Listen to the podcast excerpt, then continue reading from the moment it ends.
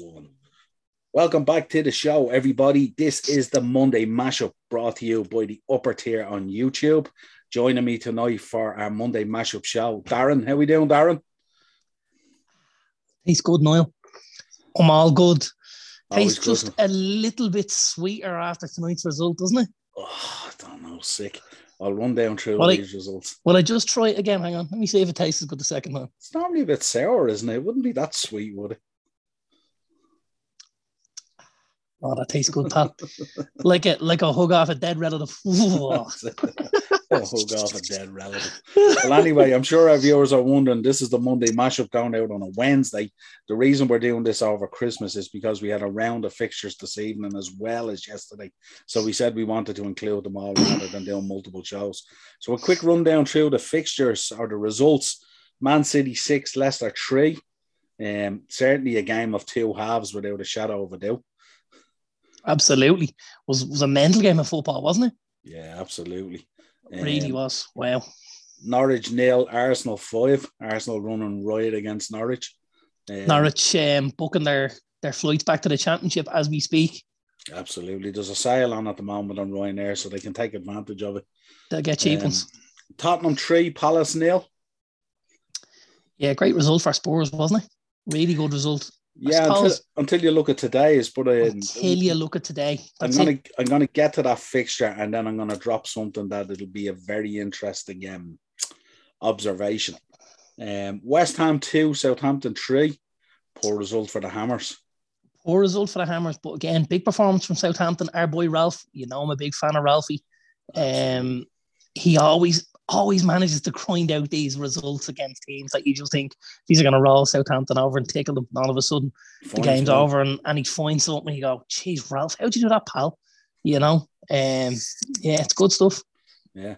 Aston Villa won, Chelsea three. Aston Villa came out of the burners pretty quick, but Chelsea clawed them back in with a number of penalties. Yeah, they did. Um, yeah, Jorginho, the, the man from 12 yards as usual, wasn't it? Thought. Lukaku did very, very well when he came on, I must say, changed the game completely in Chelsea's favour. Um, that's that's the kind of Lukaku that Chelsea are looking for on a weekly basis. Um, that could, if, if he could arrive weekly and, and put in those kind of performances, you could possibly see Chelsea back in the title race. Possibly. Mm. One that you called on the preview show Brighton 2, Brentford nil. A great shout. Uh, I had it in every accumulator I had over the weekend. I just was like, I just said, listen, he'd had a number of weeks off with the Brighton lads. Um, you know, I think tactically would have got an awful lot of points across. Um, and I mean, they had they had numbers back and stuff like that in the squad, and we like part, we like what he does. We like how Brighton play. I just thought it was set up for him because I think obviously Brentford are missing a few still, and they've been kind of ticking along, picking up points here and there. And I don't think the game meant as much to Brentford as it did to Brighton. You know what I mean? Um, I think they could afford to lose it and not not worry too much at the minute. So I think Brighton were, were going to be big in that one, and, and as they proved, you know, Yeah, they did create a number of chances though, Brentford. They did uh, scare Brighton a couple of times, all right, but they did. just hadn't got yeah. the quality at the up end of the pitch. Um, Newcastle won, Man United won. It was absolutely horrendous. Was horrific. Mm. Um, I had watched the Newcastle City game the week before, and I spoke to you about how almost bored I was watching it because City were Mm. just on a different level. And then I watched my own side, United, go and play that same Newcastle side. And for large parts, we were absolutely dominated by Newcastle. Yeah. It was scary. And you're kind of thinking, if this is what we're aspiring to be, surely somebody's going to go, you know what, lads, this gap is a lot wider than even we think at the minute. You know, because maybe it, there's a little bit, there's a sticky plaster mentality where if you get top four and, and City maybe win the league, you're only two spots away from them. Two spots could be 30 points, but it could also be light years. You know, they're mm. so, so far ahead of United. Watching how they broke Newcastle down at absolute will and when they felt like it and wanted to, compared to what we kind of struggled to do for large parts of the game. I mean, I don't think most United fans would argue our man of the match was David De Gea. You And know, has been for most of the season. and he's had a very, very um has had a very, very good season so far. He really, really has. Um, yeah, it's, it's shocking. It really was shocking. Yeah, we um, are we are going to do a combined eleven show coming up on the new uh, the new channel. Um, and I'd be surprised if most of us have anyone other than David De Gea in as our goalkeeper. Um, I mean, the only boy running them close is probably Ramsdale, isn't it? But Alisson and Ederson haven't touched both these boys this season, have they? No, I don't think so. Um, Ederson has had very little to do. Mm. I mean, see, like he's he looks like a guy that's almost boarding goal at times. And I think when I look at him, he's trying to do an awful lot with the kickouts and with the distribution of the ball just to keep stay relevant nearly. Yeah, trying um, to keep himself fresh. Do you know what I mean? Um, but you know, and Alisson is Alisson's coughed up a few this season for Liverpool. You know, I, I, could probably count three or four. Yeah. Um, certainly the you know, two, two against West Ham anyway, at least. Yeah, he's had a few, you know. Mm. But whereas if I look at De Gea and um, if I look at De Gea and I look at Ramsdale, they for me been the two best keepers in the league. I have to say because they've had to be. They've worked so hard. Absolutely. I mean, they're Absolutely. pulling off two to three world class saves nearly every game. So they're the busier out. If you take the top four or five keepers, those two boys are the busiest keepers out there. Um, 100%. And in terms of match winning and keeping teams in the game, I mean, if you look at that Newcastle game, I mean, Newcastle could have been 4 1 up at half time and they wouldn't have even flattered them. You know, De Gea no. was unbelievable. Like, um, but yeah, work for Rangnick to do it without a shadow of a doubt. Um, and a bit of bad taste as well with Fern, uh, Bruno and Cristiano strolling off. Not too happy at all. Um, Palace 3, Norwich nil. Good win for our boy Patrick Vieira. Great result for Palace. Um, I shipped the lad Joachim Andersen into me fancy football team this morning. Mm. Um, and he and he came good with the with the clean sheet for me. Uh, he's a very very good player. He was on loan last season at Fulham. Palace have him this season. Um, really good centre back. I'd be shocked if there's a number of the bigger clubs don't look at him. I mean, he would be ideal next to Ben White for Arsenal. I know the boy Gabriel is doing a decent job at the minute. Um, but I mean, if you look at the boy Andersen, he's so, so good. He's physical, he's commanding, he's quick for a big guy, you know, deceptively. And listen, Norwich didn't cause them a lot of trouble, but I just think even when they're playing better teams, I'm looking at this kid Andersen all the time and I'm going, Jeez, this guy's a bit. of the game is good, isn't it? Yeah, I'm just like this guy's a bit better than everyone else out here, isn't he? You know, um, and, yeah, a guy, and, a, kinda, and, a, and a guy you rank highly as well, Edward, getting them on the way. Yeah, do like Odsonne Edouard, I have to say. Got the goal and two assists today again. Mm. So if you had him in your fancy football, he mm. cashed in for you big time, you know. Yeah, and I'm sure Norwich must have been thinking they might have had a good a good day at the office with uh, Zaha being suspended. And there was no Conor Gallagher either. Mm. He wasn't in the he was on, wasn't in the squad. I don't know if it's COVID related or what it is, but he wasn't there either. So they're looking at no Gallagher and no uh, Zaha. You're probably saying they're Palace's two best players, you know, mm. and certainly on an offensive side. And you were probably thinking they might struggle here. Geez, mm. they didn't, did they? They mm. they shot out of the blocks. Yeah. I picked Palace in. I've I've two lives left in, in the last man standing competition. I'm the only one left with two lives. And Palace, I, use, I was going to use Palace for both of the lives. I said I'll, I'll stick with one of them. And um, yeah, by half time, I was like, that's grand. Into yeah. the next round, so absolutely, hundred percent. uh. Southampton won, Spurs won. Southampton going down to ten men. Um, but I want I wanted to give you um, a fact that I realised today. Um, as good as Antonio Conte has been at Spurs and how he has shored stuff up, he hasn't won an away game yet. Hasn't won an away game. Apparently, okay. I read that. Apparently, I read that today.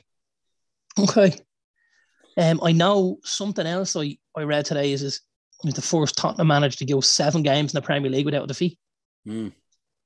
Um, so I mean, there's definitely positives here if you're a Spurs fan. Yeah. I think they were lucky today, I have to say. I know Absolutely. there was a couple of disallowed goals and stuff like that, you know. The one that was they, off by a slave. Yeah, that's close, isn't it? Yeah. You know, um, I think Spurs are very, very unlucky. I think Conte would have been massively disappointed. Mm. As a United fan, I'm obviously absolutely delighted because after dropping the points to Newcastle last night, you kind of think Spurs are going to stretch this out a bit. Now it gives us an opportunity to go in against Burnley, get a win, and we'll end up on the same four points as they picked up from the Newcastle. Uh, we picked up Newcastle Burnley, mm. and they've picked up with Southampton and Palace. You know, so it, it kind of levels things out a bit for us. Yeah, and another man we regard highly, James Ward-Prowse, with a fantastic finish to open up the scoring. Yeah, he's so so good, Ward-Prowse, isn't he? Mm. Um, I know Villa obviously had a massive bid in the table for him in the summer, um, and and as you know, I was talking to a couple of guys earlier uh, one of which is a Villa fan, and he kind of brought it up and he said, "I'll be shocked if we don't go back from uh, in in January." You know, he's he's a super footballer. Um, he's playing way above the level where Southampton are. If if I'm honest, for Southampton, losing him would be huge. You know, um, yeah. I, I think I think with um with the job Ralph has to do there at the moment, I don't think he can afford to lose anyone at the moment, or he could find himself in serious freefall. I don't think so, but I mean, listen. Here's the thing. Let's say Ralph. Let's let's say they got 45 million for Ward Prowse. I think it's an. I think Villa had about 40 on the table from from right. So if you're talking 45 million, could he go out and get himself three 15 million euro players and make it a big you know, addition to the squad. You're obviously looking to, you know, you're looking to maybe pick up another striker who's going to get you a couple of goals, somebody that's going to create and a bit of steel in that midfield. Like I don't know, three 15 million pound players to me give you nothing but headaches. I don't know. Like I suppose I certainly wouldn't be looking in the championship. Put it that way, I'd be looking. I'd be looking further afield. I'd be looking to France. I'd be looking to Germany and, and, and stuff like that um, to pick up, you know, guys that are kind of robust and stuff like that. Like there's mm. really good signings available in the likes of France and Germany for that type of money. It's just the time it might take to bed them in and everything and all. And and that's the one kind of negative I would say, unless they hit the ground running. Mm. By the time you start seeing the best of these guys are in the championship, and yeah. I don't fancy anyone going in into that championship, you know, who's played a good standard of football because it's so tough and it's so dogged, isn't it? Yeah, absolutely. Um, Watford won, West Ham four. Moyes bouncing back. Yeah, I was a bit shocked at that. Now I had to say, I thought Watford would have given them a much better game. Um, I I had two lows in my fancy football. I used one for Palace. My other life, because I'd used most, I used the top six, i.e., um, the two Manchester clubs, Liverpool, and then the three London clubs, Chelsea, Spurs, and Arsenal. So I used one on Palace, and my other one was a toss up between Everton and West Ham. So I went with Everton on the basis they were home against Newcastle, who hadn't shown much form. Um, and West Ham then obviously strolled to victory, and I thought, oh, missed an opportunity there. But I didn't see it coming, I have to be honest. I thought West Ham would struggle there today. I think that's a massive win for them. Um, and another guy we that Everton game is off as well, isn't it? I've just oh. seen it called off. I don't know what's going to happen yeah, there on the on the last man standing. But I think the our boy we mentioned, we talk about him every every week or two. Jarrod Bowen, our massive performance. Just add, adding another zero onto his price tag. I know Liverpool are madly interested in him. Mm. Um, really, really heavy uh, interest there from Liverpool for the boy Jarrod Bowen. Mm. He was a boy that I tipped when he left Hull that I said United should have been in for. Um, and, and there was a bit of a there was a bit of a chat going on, you know, while we were picking up Dan James, and I was like, listen, for the money we're paying here, this kid's a country mile ahead of where Dan James is because they went for similar enough money. I think Bowen went for 18, James went for 15, something like that. And I thankfully I I have it all in the conversational chats where I'm kind of pushing and saying I want Bowen, I want Bowen, I want Bowen. Mm. Turns out now he's a very, very good player and he's he looks twice the player Dan James does at the minute, you know. Yeah, absolutely. And then we rounded out with a poor result. Leicester won, Liverpool nil. Um a game that I watched this evening, um, Liverpool. I mean, I'll be doing a match reaction on player ratings, but it was a very complacent kind of performance by Liverpool, very lackluster. Um, no real proper drive. I know they created a lot of opportunities, but a lot of them were with very little purpose. Mane looks like he's checked out for the AFCON, and he's looked that way for a number of weeks now, to be honest. Um, very questionable form, missing some really great opportunities. Of course, we come up against Kasper Schmeichel in absolutely belter form, which is unbelievable. Um, and I think you did mention, didn't you? You mentioned on the preview as well that this could come back and bite us after the Carabao Cup result. Um, that just thought they'd have a little, yeah. I just thought they'd have a little bit to prove after the Carabao Cup. Um, yeah. obviously being three 0 up, um, or three one up, and and kind of looking like they were home and hosed, and Liverpool reeling them back in, and then the penalties and stuff like that just kind of thought there might be a little bit there where they go, do you know what? We need to go out and show that we're not the pushovers because obviously they played a much better side tonight.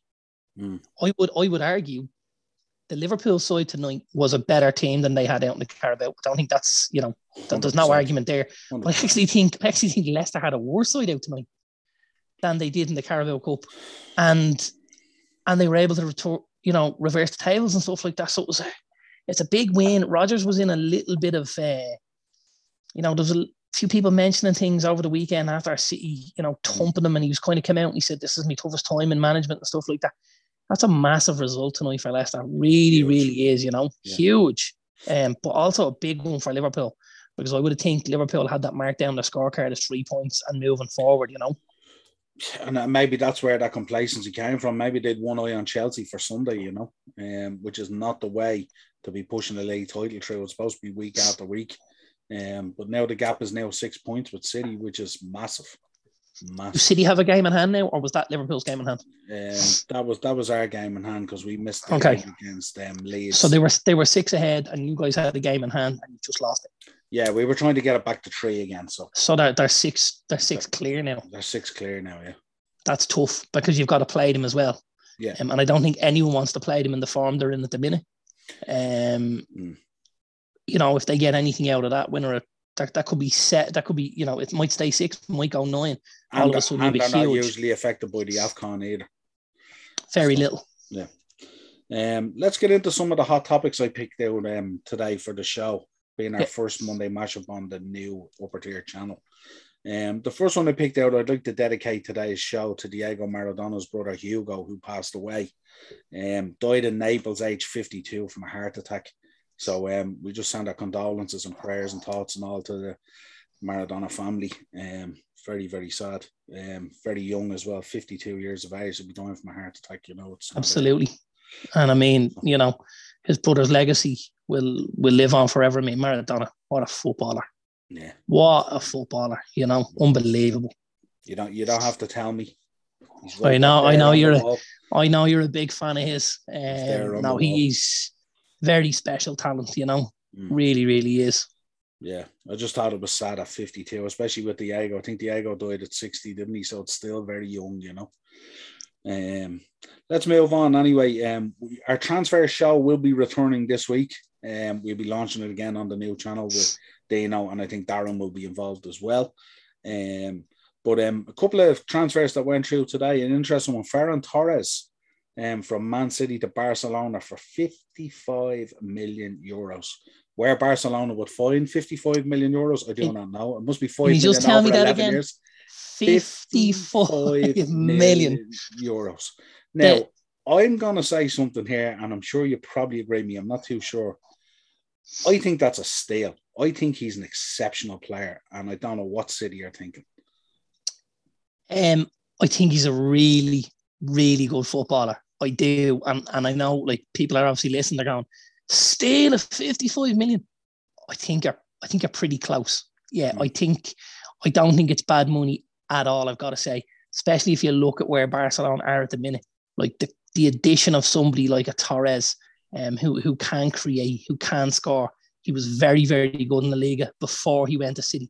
I think from a City point of view, I don't think you could say no to this deal. I mean, they paid 21 million for the boy. So I mean, they've they've got more than double yeah. their Nearly- money Nearly on a guy, to treble. you know. Um, and I know there's a couple of add-ons and stuff like that, and they're Mm. talking about one of the add-ons, which is about eight million's worth of an add-on, being an almost guarantee because it's based on a number of games. Mm. You know, it's not based on lifting trophies and stuff like that. Or you know, Mm. sometimes it'll be if he wins the Ballon d'Or, we'll give you an extra ten million. Mm. That they're very, very attainable. What's in the what's in the contract and stuff like that. I think for for Barcelona, this is the the start of the rebuild, isn't it? Um, this is the first stone they're going to kind of put in place to try and help them get back to to where they were. And this is a this is a transfer. I'm I'm really sure that Xavi would have had a massive um, part in because I think it's the type of player Xavi would like to see there at Barca. I don't think this is from the board, you know. Mhm. Is this a um? Are, are you surprised that a Premier League club weren't in for him, or is this a case that he didn't settle in England and he wanted to go back to Spain? Or I, I know obviously City letting him go for obvious reasons because they've changed their style of play and he doesn't fit into that that that system, and we can't argue with the system. It's no, unbelievable. And, and they've also freed up an awful lot of space, you know, in their in their budget because they spent hundred million on Jack Grealish. This basically levels the books for them. You don't know if they're City, if you're City, are they going to go out in January and look for a striker? Now I know Guardiola's come out and said we're not going to go and do it in January maybe will, maybe won't. But if not, this helps balance the books for next summer. I think this is a clever move. I think it's somebody he knows he can maybe do without because he's got Foden, Grealish, Mahrez, Sterling, Jesus, mm. De Bruyne, you know, the boy Cole Palmer and stuff like that, we know coming through. So he can let somebody like Ferran Torres go and not really worry about it too much.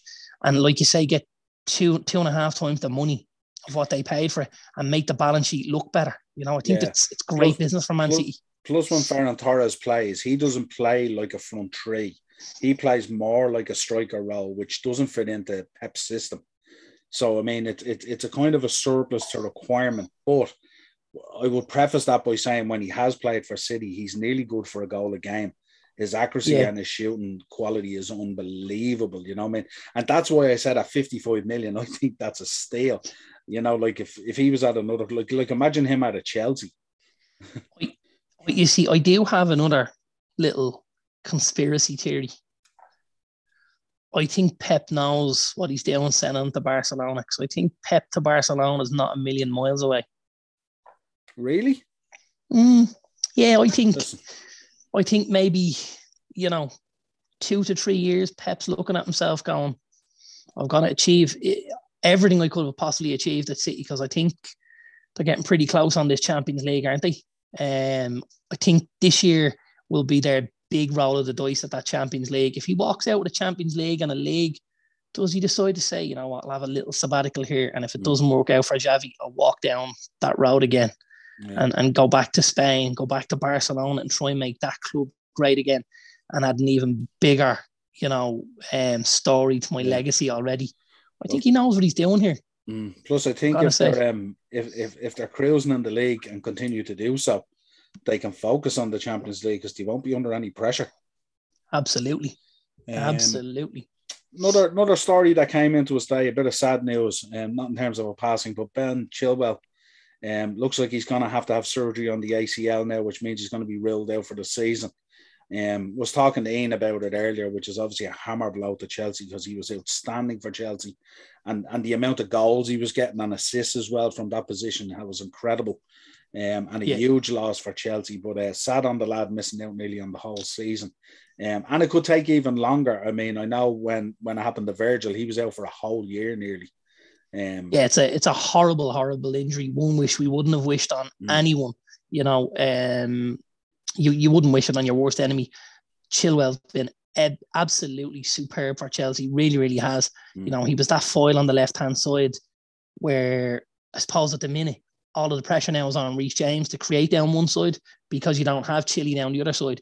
If Chilwell is there, and then people have to step across the pitch and, and cover him, it creates space elsewhere. So I think by by Chilwell actually being out, it's hampering what Reece James is trying to do because guys can guys now they can just it's coming down the right all the time.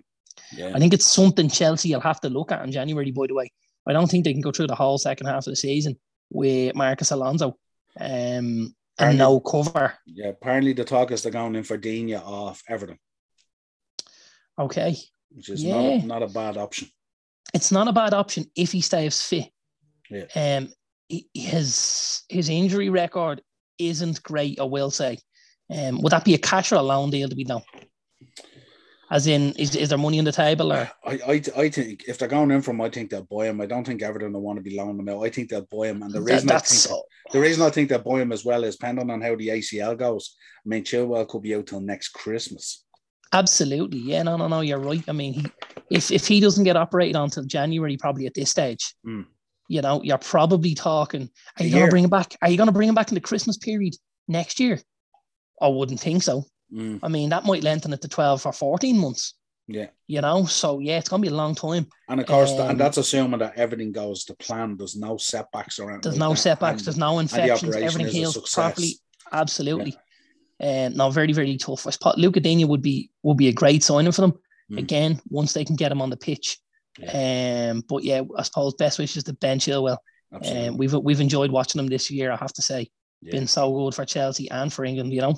yeah, I think Digne could be exceptional under um, Thomas Tuchel in that Chelsea side. I really do. When you when you see what a bright spark he's been for Everton, and at times a very poor Everton side, you know what I mean? He's really been I one thi- of the outstanding players for them. I think he's a super footballer, Mm. but I personally wouldn't touch him just with the injury record. Mm. He misses an awful lot of games. Um, knocks, niggles, pulls, strains. I personally wouldn't because he's getting on a little bit now as well. You Mm. know, he's not an absolute spring chicken. Is he Yeah. about 28?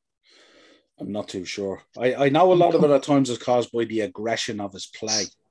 And Yeah. I know that's something that's something that Tuchel would admire. But I think maybe if he went in there to Chelsea with a better quality of player, he mightn't have to extend himself as much in terms of what he has to do with Everton to make Possibly. it work, which may be Um, causing some of the injuries. and we know how good he is. You know, his delivery is superb. Dead Yeah. ball, Mm. corners, free kicks, very, very good. Passes the ball well, got a good engine. The one negative for me, and, and that's the only reason I wouldn't go near him, is the injury side of things. But Mm. from a footballing point of view, if he's on the pitch, he's, he's top drawer. He is top drawer, you know, so you can't argue with that. Absolutely. Um, another boy you've been talking about a lot recently. I know we're delving into a few transfers here. Uh, Kessie seems to be available out of AC Milan. Tottenham have emerged as the front runners. Not surprised with Conte's connections. They've offered him somewhere in the region of six million wages, um, but he's looking more for eight or nine million. Um, so be it'd be electric to see Kessie in the Premiership, wouldn't it? Huge, huge signing for Spurs if they could make it happen. Real, real big um, statement of intent. They've gone and got Conte. And we spoke about, you know, there being an agreement there with Levy to obviously open the poor strings a little bit. Um, he wants Spurs to compete. I don't believe Conte's gone there to be an also ran. I think he wants to go there and win trophies because he's a serial winner. Um, Kessie would be an unbelievable signing for Spurs. That Spurs midfield doesn't light me up at all. You know, personally speaking, I like the boy Højbjerg. After that, I'm searching. You know, I, I don't believe there's there's a second. Re- I think Harry Winks is okay. And I think the boy Celso was very good at one stage, but the level has dropped. And I don't maybe think he's an Antonio Conte player because I don't think the work rate's necessarily there. I think he's Yeah. much better on the ball than off the ball. Hmm. Um, but I, I, think, think, I think you're right. I think when you're thinking silverware, you're Yeah. going around the pitch and maybe five or six out of the eleven will lead you to silverware, but you got to plug up all the rest. I think. Yeah, and I think this is down the spine of that team. You've got Kane.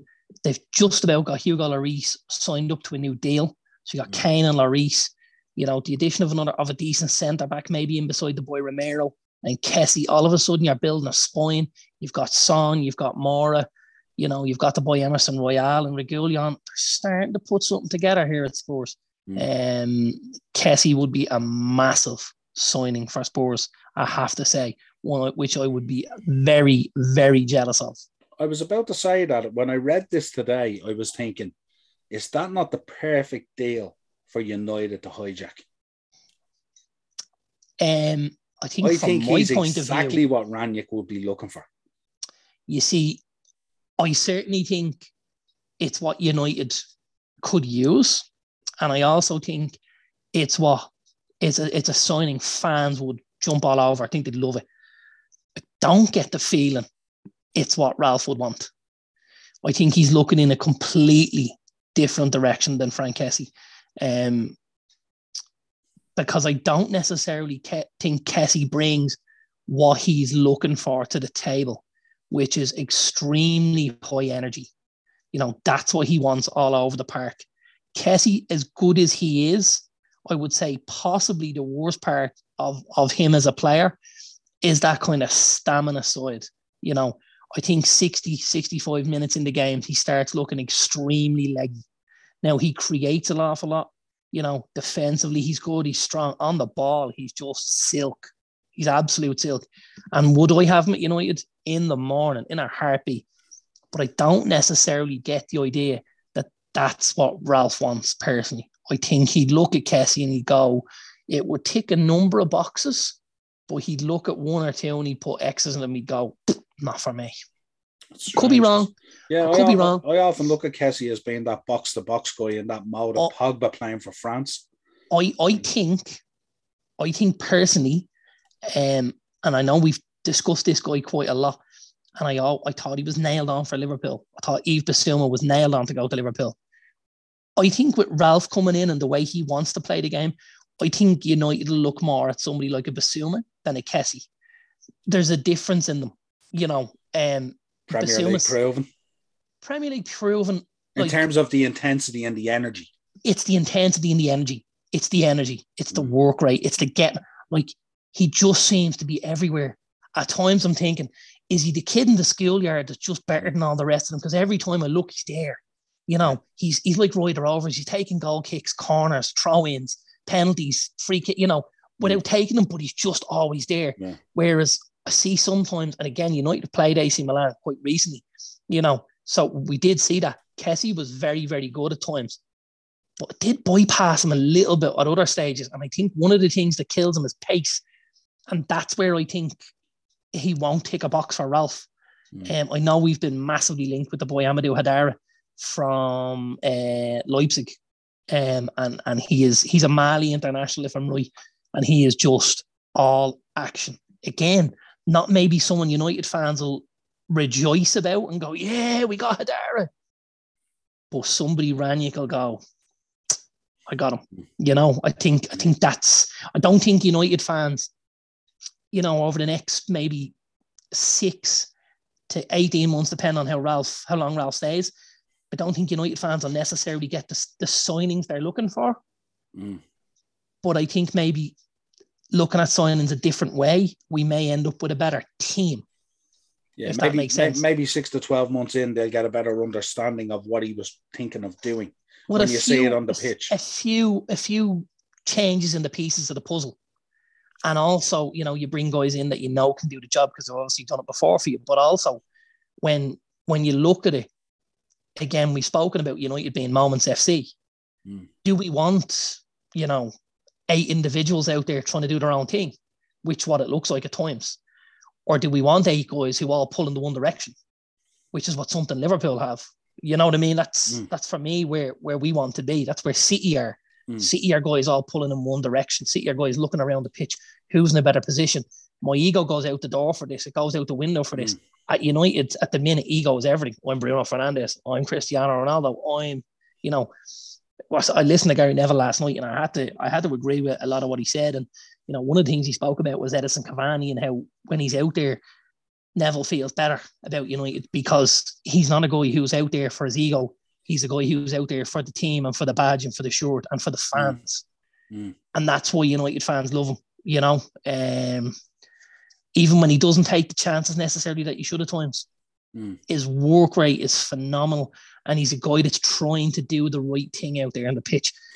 And that's all you can ask for. You could see it last night, even at his age. You could see it. He was he was bringing the energy last night. And he was looking around all the other lads, going, "Where are you guys? What's happening?" He's he's he was looking very, at frust- very frustrated last night. And you could see when he scored the goal, actually, how it released in him. He was very Yeah. frustrating game yesterday for Yeah, and I mean, like, I looked, I, I watched the game obviously, and at various different times, there was so much frustration. Like Rashford was just very, very poor. Fred, I'm, you know, I'm a big fan of Fred. I love the kid. The first half, he was so poor. Um, I don't think he made a pass over ten yards. Um, he was really, really poor. I think Bruno has looked a shadow of himself since Cristiano's come into the club. Um, you know, he's he he, he was our guy. He was the guy, give him the ball, give him the ball. Now it's not. Now it's give the ball to Cristiano. And now Bruno's looking around going, I was this guy. Where, where's my ball? You know what I mean? I think it's unsettled him massively. Um, you know, again, we mentioned this this Ronaldo thing might not be a good a good thing for United, and so it's proven. I called it right from the beginning. You did. Called it right from the beginning. But we shall see. It'll be interesting as we get into the transfer window how things unfold. Yeah. Um, and we, we did have little hints, of course, of Rashford saying that he may not end his career at Man United. You know, so you never know. There could be a change coming down the cards there. Who knows? Um, Kylian Mbappe and Robert Lewandowski um, have expressed concerns about this biennial World Cup. Um, Yeah. And I, I delved down into the story, um, and it wasn't necessarily about the volume of football and the lack of player downtime and holidays and all that thing. It was about the devaluing of the tournament, that the fact that it rolls around every four years, it's a big event, it's a big Yeah. deal. And, you know, I was thinking about it today and I could see their point because I was thinking, imagine if we had the Olympics every two years it wouldn't have that feel about it. It'll be the European Championships with and the European Championships aren't watched the way the Olympics are. Mm. Fact. Yeah. Not just because it's Europe, but because anything, you know, when you when you widen the gap between anything, Mm. it makes it more kind of uh, You build a demand Tang- for it. you you build it, you know, and Yeah. it's a little more. You're like you, you want to Mm. kind of, oh, is it here you? Is it here you build? Yeah. You know, um, and and listen, as wrestling fans, we know all about this, right? Mm. Th- this is this is how stuff was built years ago in Mm. wrestling, and it was it was stretched out, and you were like, oh, when am I going to see this? When am I going to see this? Whereas now our problem with wrestling is, you You know, the feud happens on the feud happens on a Monday night, and we see it the next Monday, and you're going, was that it? Is it out? You know. Yeah. It needs to be dragged out. I listened to one of the arguments, and it's, it's pretty similar to what the boys have talked about. And it, it's obviously a devaluing of previous competitions based on the fact that you're, you're going to have this plethora of winners now. Mm. If you go to, to biennial and, and you have a winner every second year, what about the guys that had to wait four years to play in the competition? What about the guys that never got to play in a competition? Mm. Somebody like Ryan Giggs, because it was every four years and you only got three bites of the cherry in your career, Mm. you know. Um, Unless you're Cristiano Ronaldo. unless you're, I absolutely hate the idea. Mm. Like I hate it with a passion. Um, I think when you look at the World Cup, when you look at how special it is, I mean, as as Irish fans, you know, it's it's the mecca for us, isn't it? Really. Mm. After what went on in 1990, like I was born in 1984, I was six years of age when Ireland went to Italia 90. Um, I was five. I was going to be six in November. I was doing Uh, my leaving cert. You were di- like, I was just No, no, not that you think it for our Spotify fans. Not I was you would think. just living every single moment of it. The I told you the other day, the first kit I ever got as a kid was a Packie Bonner kit.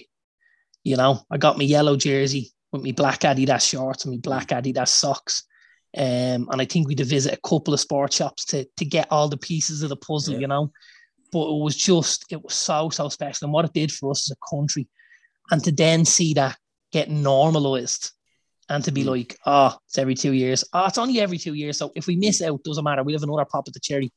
The, I the don't one, like it. the one thing I was thinking about as well is I was looking at it and I was going, two years in the career of a footballer at the high end. So an Mbappe or a Lewandowski or a Ronaldo Mhm. or whatever it is, or a Mo Salah or whatever.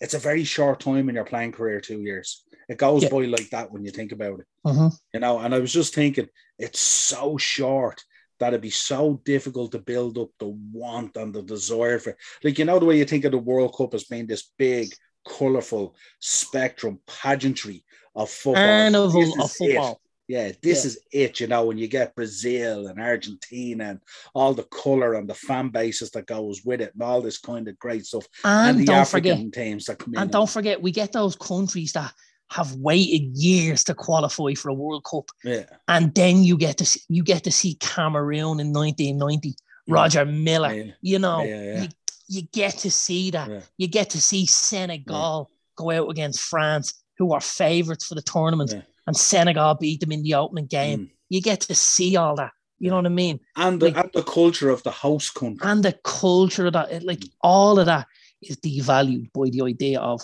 we'll do this every two years. Like, I mean, if you do it every two years, how does it affect the European Championships? Or are you playing a major tournament every single summer? Yeah, I, Because if the if the European Championship is every two years, it's going to have to be started. Are you Now, the playing- Nations League on top of it as well, and all this other stuff going on? so now you've got Nations League year to year, you've got European Championships every two years, and then you've got World Cup every two years. Lads, give and, over, will you? and we haven't even spoke about friendlies. Stop the lights, will you, lads? Yeah. These are ruining international football. Yeah. You know, you know who the real um who the real bad guy in all of this is? It's Arsene Wenger. Yeah, why, what what do you what do you make is his his um Like, I mean, he seems very up for this. Is this is this him trying to leave a little bit of legacy or something like this, or what is it? This is absolutely him trying to leave a bit of legacy. This is so people in years to come go, whose idea was this? Someone says, mm. was Arsene Wenger. And they go, right. So he's the clown we need to blame. Because this is, I don't, I, I have to say, touch wood, I don't ever see this happening. Um, mm. I think it would be, you know, to the detriment of international football. Mm. I think the calendar. I hear today, you know, and you have to, you have to. It's very subjective when you listen to this argument. You know, I hear today, obviously, Klopp and Sean Dyche talking about player welfare and stuff like that. And I mean, like, I would certainly be a lot closer to Dyche's side of the argument here than Klopp's, um, just based on the fact that you know Dyche is kind of saying, listen, these guys are so pampered. You have no idea. You know, the level of, you know, they're, they're, they're running tests on these players and training. So they know when guys are getting tired, they take them out of a session. You know, they know when muscles starting to fatigue. Very scientific now. Everything is scientific. They've got, he said, a lot of the guys are private chefs, you know, for, for cooking their meals and stuff like that. Like because they're on a level of money where they can obviously afford that yeah. sort of thing. You know what mm. I mean?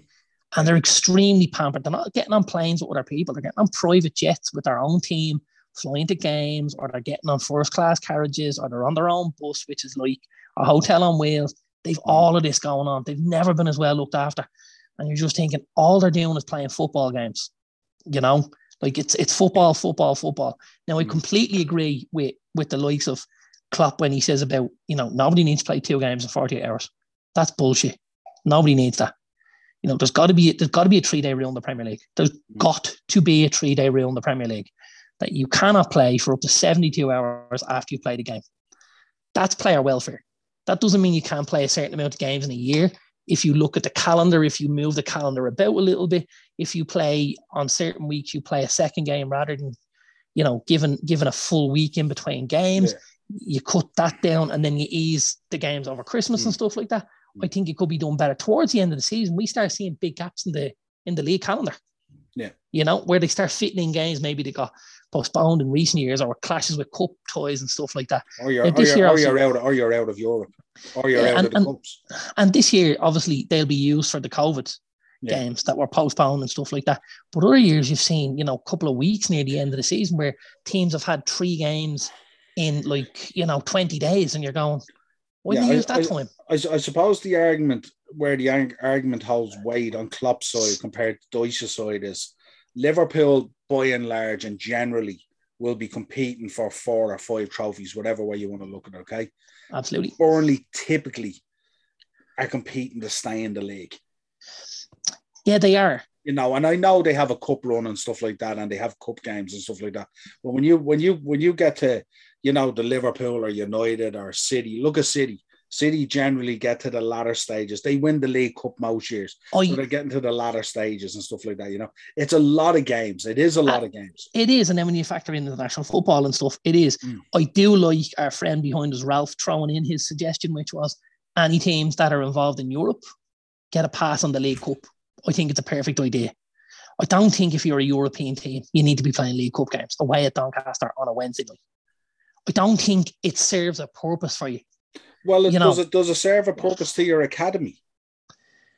Uh, it does if you're going to use your academy, but so does your under 23s and your Premier League B team. So you're so trying, you're really, trying to, you're, I suppose you're trying to find a balance between not devaluing the tournament and, and being honest in it, if you like, and you could blood in a few youngsters. I mean, a number of really good players have come through into the senior team by being blooded through the, the League Cup. Absolutely, absolutely. But don't forget, you know, do we want to see City win this for a sixth or seventh time when it could have been West Ham, Spurs, Everton, you know, Newcastle, all big clubs in their own right. Maybe they didn't get a bite of the cherry because, you know, um, mm. City were able to send out the second team, which is better than most teams' second team. But basically, when you're going out there, whoever's got the better second team in the league is going to win this thing. Do you know what I mean? Like if, if your squad is big enough and you've got an awful lot, depending on your approach, depending on your yeah. approach. Like if you're if you're say for argument's sake, if you're Arsenal this year, and I know we've Arsenal in the semis. I mean, they haven't had the worry of European football and stuff like that. So they've yeah. been able to play mostly their first team bar injuries or whatever they've had to deal with and stuff like that. And they found themselves now in the semi final against Liverpool. We've kind of played a mix of our kids and our good players when available, and we've gotten through to the semi final as well. So I, I, don't know. It's it's a hard one to find a balance, but I, I, I get it. It's easier for if you like the, the managers in the lesser end of the league who don't get involved in these tournaments right till the bitter end nearly and don't mm-hmm. have that volume of fixtures and don't have that. I mean, you look, you look. If you think about, if you compare Liverpool to Burnley, we have all their fixtures, but we also have six European toys that we have to pay as well, and yeah. that will be our first team in most of those toys. You've probably got ten European games you know, based on the fact you're going to roll through the first round of qualifying and and get to the second. No, but I mean, by, I mean, by the time you know you get to Christmas or January, yes, yeah, about, you've already played maybe six, eight, ten games more than a Burnley or something like that, depending on how far they go in the tournament. So you know, it, it's easy to say, ah, these guys are pampered and they fly around in jets and they have their own chefs and all that. That doesn't matter if you're out on a pitch for 90 minutes in a battle with wear and tear. Doesn't matter whether you're flipping your own pancakes or someone else is doing it for you. At the end of the day, oh, I don't know. I mean? There's there's an awful lot to be said for having you know for having the ability to to not have to do anything. You know, eh, like around or like listen. If someone come into my cafe and said, "Listen, I'll do absolutely everything in this house here. If you, I'll cook your meals, I'll clean up. I'll do, would my life be easier? Absolutely, but would, would you? Right? But would, but would you be as sharp?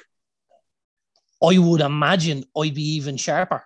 I think Based be on, less sharp because I think you'd be more no, relaxed I don't you'd think more, so. You'd be more contained. I, I think you could you could certainly you would certainly have the ability to have more in the tank when needed, based on the fact your reserves weren't being empty, taking bins out on a Thursday night, getting up to let the dog out on a Friday well, morning, I find, I bringing find, this, you know. But I find I find we've heard this argument that the teams that do really, really well, the likes of Cities and Liverpools and Chelsea's and United's down through the years, right? They have been the teams that have been kept the most active, who do the less training but the more recovery because they have game after game after game and it keeps them sharp. Yeah, but they've also find, they've also at, been the ones with the bigger budgets and the better squads. Yeah, but I, I've also found as well if you get on a run, like winning is a habit. So if you get on of a course. run, like I, I firmly believe, I, I would put it out there and correct me if I'm wrong. I think if we had a played Leeds the other day, and we probably might have beat them because they would have had a depleted team. Yeah. I, I think tonight you might have seen a different Liverpool in terms of that lack of complacency because we're on a roll, we're on a run, we're in game mode. Listen, Ferguson and, and the lads at United always said they were better when they weren't training. Mm. They went from a, a Saturday or Sunday game to um, a recovery session, a tactical session, to a game, travel and a game, mm. recovery, tactical, travel game, recovery, tactical, travel game in that order. And they went two games a week and they rolled from one to the other. There's a lot of rhythm. There's a lot of guys, you, you know, you play, play, play rather than train, train, train, hmm. play, train. Mm. You know, so there's a lot to be said for it. And there is a rhythm to a match, isn't there? Because we see it with City. When City play and they're on their pump, you can see the rhythm that they have when Sterling's in there and all these different players and stuff like that. There's a rhythm it's, to their play, isn't there? It was the one thing that watching United last night was the standout for me. Like having watched City against Newcastle and the way that they popped the ball around and the way guys took the ball into areas and knew when they got to a certain point I push it, I keep moving, you know, I drop a shoulder.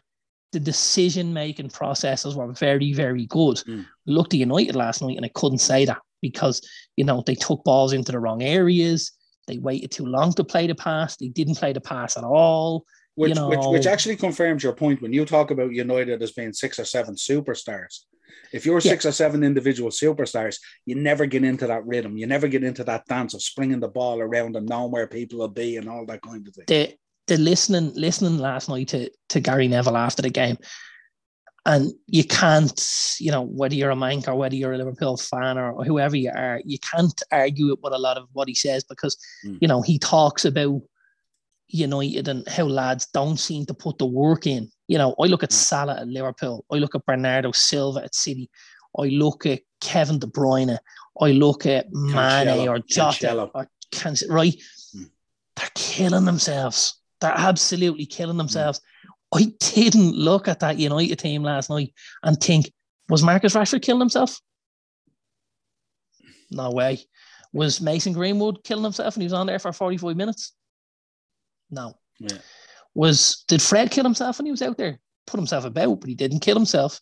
You know, was was uh or was um Dalot killing himself? Was Telles ki- there was an awful lot of guys that were just ticking along, Going through the motions.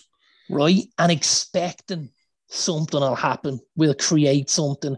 Mm. One of those guys up the top of the pitch will pff, knock one in and Mm. we'll all be good. And the expectancy in the the It's it's what I No. always talk about. You know that purpose in your play. There has to be a purpose to your play. That like every pass you do, every ball you put into the box, every switch of play has to have that purpose to it. It's not just actually I know he's going to be over there, so I'll just kick it over there. It's it's Yeah. like you have to see a guy. Like you look at Cavani, who's lethal in that six yard box. You have to see him in there and pick him out, not just lob a ball in. And that's what I think. And I see it with Liverpool tonight against Leicester. There was a lot of just that throw it in there, throw it in there. I'll throw it into an area in Yeah. the hope that someone's there It's gonna be there. rather than, you know, I see a guy making him because I, I must say I would I'd say in that first half last night, I'm gonna say four to five times I seen United players really high make a move. And the guy with the ball didn't release it. Mm. And f- three or four times, what happened then? Mm. Yeah. What happened then? The guys making the moves decided, no point making these moves, is there? Yeah. I'm not going to get the ball. Yeah, you And all of seen a it especially with Sancho, didn't you? Sancho wasn't in tune with the game at all last night. Sure, he wasn't. He only came on at half time. Like the second half, Mm. he certainly wasn't one of our worst players, I have to say. His passing at Um, time was bewildering, to be honest. But but I must say, I thought Rashford was dreadful. Mm. How he managed to get through the whole 90 minutes is beyond me. But there again lies the problem. If he's playing at Liverpool, if he's playing at City, if he's playing at Chelsea, does he get 90 minutes last night? Have have you seen when when Mane's had an absolute stinker? Have you seen him been hooked? Oh yeah, yeah. Right? If if Kevin De Bruyne was having an absolute stinker, if Foden's having a stinker, Grealish, 100 million worth having a stinker, did he get hooked? Yeah. Rashford's Well, having look, an we, absolute we've seen, we've seen Grealish and Kevin De And- Bruyne on the bench. Rashford's having an absolute stinker and gets 90 minutes. Mm. What does that say to him? That says, Marcus, you go out and have all the stinkers you like, son, because you're still going to get a game. Don't worry about it, kids. You're fine. Mm. Keep feeding the kids. Mm. Fuck out of here. Yeah. Well, that that leaded me on to my last point, and we kind of touched on it. Was Ronaldo and Bruno Fernandes were slammed today, um, for walking off the pitch down the tunnel, but also not going over to applaud the fans who had made the journey to Newcastle. Um, I was listening to one of the channels yesterday. One of the guys off one of the channels, he was making a road trip up. He was heading up from London, picking up four fans on the way. So the what was he? What was he driving for? Eight hours. probably more because he had to get to London first himself to pick up these guys. So I'd say it was quite a round trip. They were staying the night, um, because what he said was the night before, I think it was St. Stephen's night or Boxing Night for our other fans. Um, he couldn't have a few drinks because obviously he knew he was doing the road trip, so he's going to stay over. And he was going to be up early and stuff like that. And then obviously Right. travel through the busy time of the day, most of it. But I'd say his, uh, I'd say his, uh, his night was pretty round. it like when when away fans travel, you know they're traveling in a much smaller, you know, group than to a home game. At a home game, United might have what seventy five thousand Mm. of their own fans, and an away game, depending on the allegation, they might have three and a half thousand. Mm. It's just about respect. Somebody's travelled that distance. Now, if the distance is hundred yards down the road going to see, or if it's you know a couple of hundred miles going in Europe, go over at the end of the game applaud your fans. I seen David De Gea go and give his jersey to a kid in Mm. in the in the audience, Mm. um, which I loved. Yeah. You know, um, which we're seeing an awful lot more of these days. This is what football's about. We know we need to capture the imagination of the kids in the crowd, so that this kind of legacy, this what we love about football, lives on. You know, because now more than ever, we're fighting with generations of kids over iPads. You know, Nintendo Switches, YouTube, Minecraft, and, and, and not, we're not saying they're bad. I'm not saying they're bad, but every every kid that sits up with an iPad in his hand it's one less kid with a football at their feet. Mm. And and we to keep keep the ball rolling, pardon the pun, like kids need to have their imagination captured by these footballers. And, and if it's if it's as much as David De Gea going and giving a jersey to a kid last night, we don't know. Ten years, fifteen years down the road, does that keeper end up playing in League Three? You know, in in in in our League Two or the conference or something for some shitty Yeah. football club. But what captured it for him was was that one night, Mm. and and he goes, now I have a purpose. Now I know what I want to do. You know, and even and even if you're in a pub 20 years from now and you're talking about that and you say to your mate then I have that jersey from David De Gea when he played in that game and your man's probably turning around going "So that was one all and Newcastle should have bet just 4-1 or something like that and he'll go yeah but I have the jersey from the guy who made sure it was one all and it didn't become 4-1 so like No. it's very meaningful I see what you get as well and and if that jersey handed out to that guy inspires that guy one day to be a goalkeeper which me and you know very well is one of the toughest things to do listen, to find a I, goalkeeper. I said it to you earlier when we spoke about the World Cup. From the time I saw Packie Bonner save that penalty, Mm. I was never ever going to be anything else. And then, of course, I started following United, and we had the great Dane, Peter Schmeichel, and I don't want to talk about Schmeichels tonight. the, Any the, the first the first time I went to Old Trafford, I missed the goals Yeah. because I sat looking at Peter Schmeichel, and there was goals going in down that direction, and I didn't see them because I was a little keeper, and all I wanted to see was what this Clean guy was doing. Clean All I wanted to see was what he was doing. Yeah. You know, I so so Schmeichel always had a thing where he touched the goalposts. Hmm. He always touched both posts and the crossbar. I touched both posts and the crossbar. I always touched them the same way he did because he was my idol. I looked at him and I went, you know, if someone ever said to me, What do you want to be? I want to be Peter Schmeichel. So I'm looking at this guy. I missed the goals the first day we went because I'm so intent on looking at what this guy is doing. And my dad's going, Kid, you're missing the goals here. And I'm like, I'm missing nothing that this is all I want to see. Because on a game, what do you see? You follow the ball. Mm. You don't, you know, the camera just follows ball, ball, ball. So if Schmeichel's over here stretching in the 69th minute because he's getting stiff because he hasn't had a shot to stop, I'm Mm. going, guess what I'm going to do in the 69th minute next week? Right? I'm going to be down stretching. I'm going to be doing those heel kicks. I'm going to be doing that, right? So you pick stuff up. Mm. Again, you're inspired. And that's that's what this is all about, you know? Gee, Isn't it, isn't it just as well you weren't at that Taibi game or you would have been a striker? I'm just putting that out there. Um, well, he was anyway, he was he was man of the match in his debut against you guys. Do you remember? I know, yeah.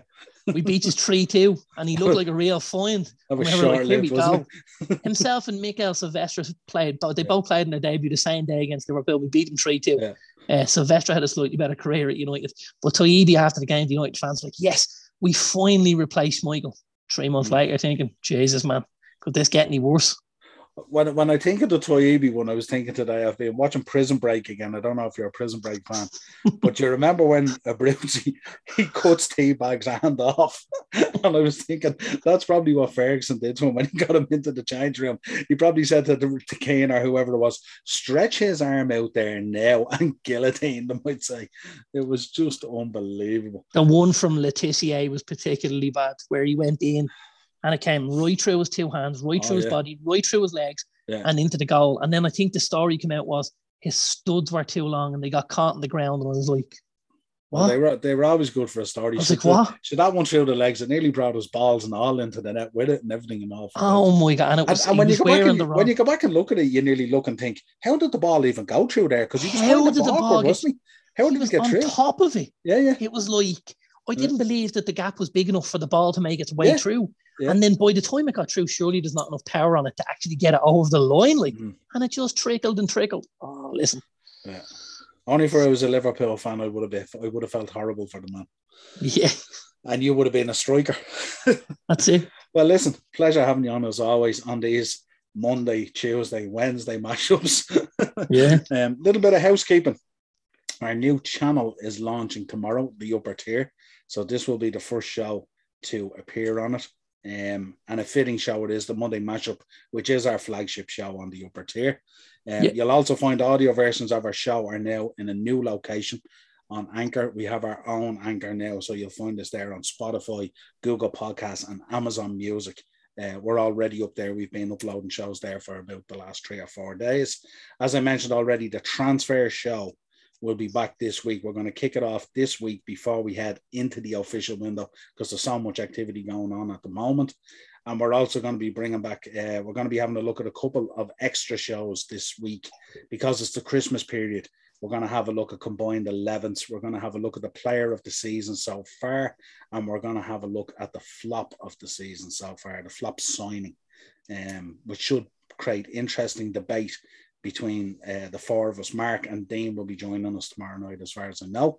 Fingers crossed, touch wood, nothing happens between then and now. Um, and it should be an interesting debate, especially the combined 11, because I know that will uh, generate some interesting debate between the four of us. Until next time, my friend, the, upper, the upper tier on YouTube and Facebook and Instagram, the upper tier on Twitter at the underscore upper underscore tier. And you'll get us out there for audio, Spotify, Amazon Music, and Google Podcasts. Till next time, my friend, a pleasure. Thanks, brother. Talk to you soon.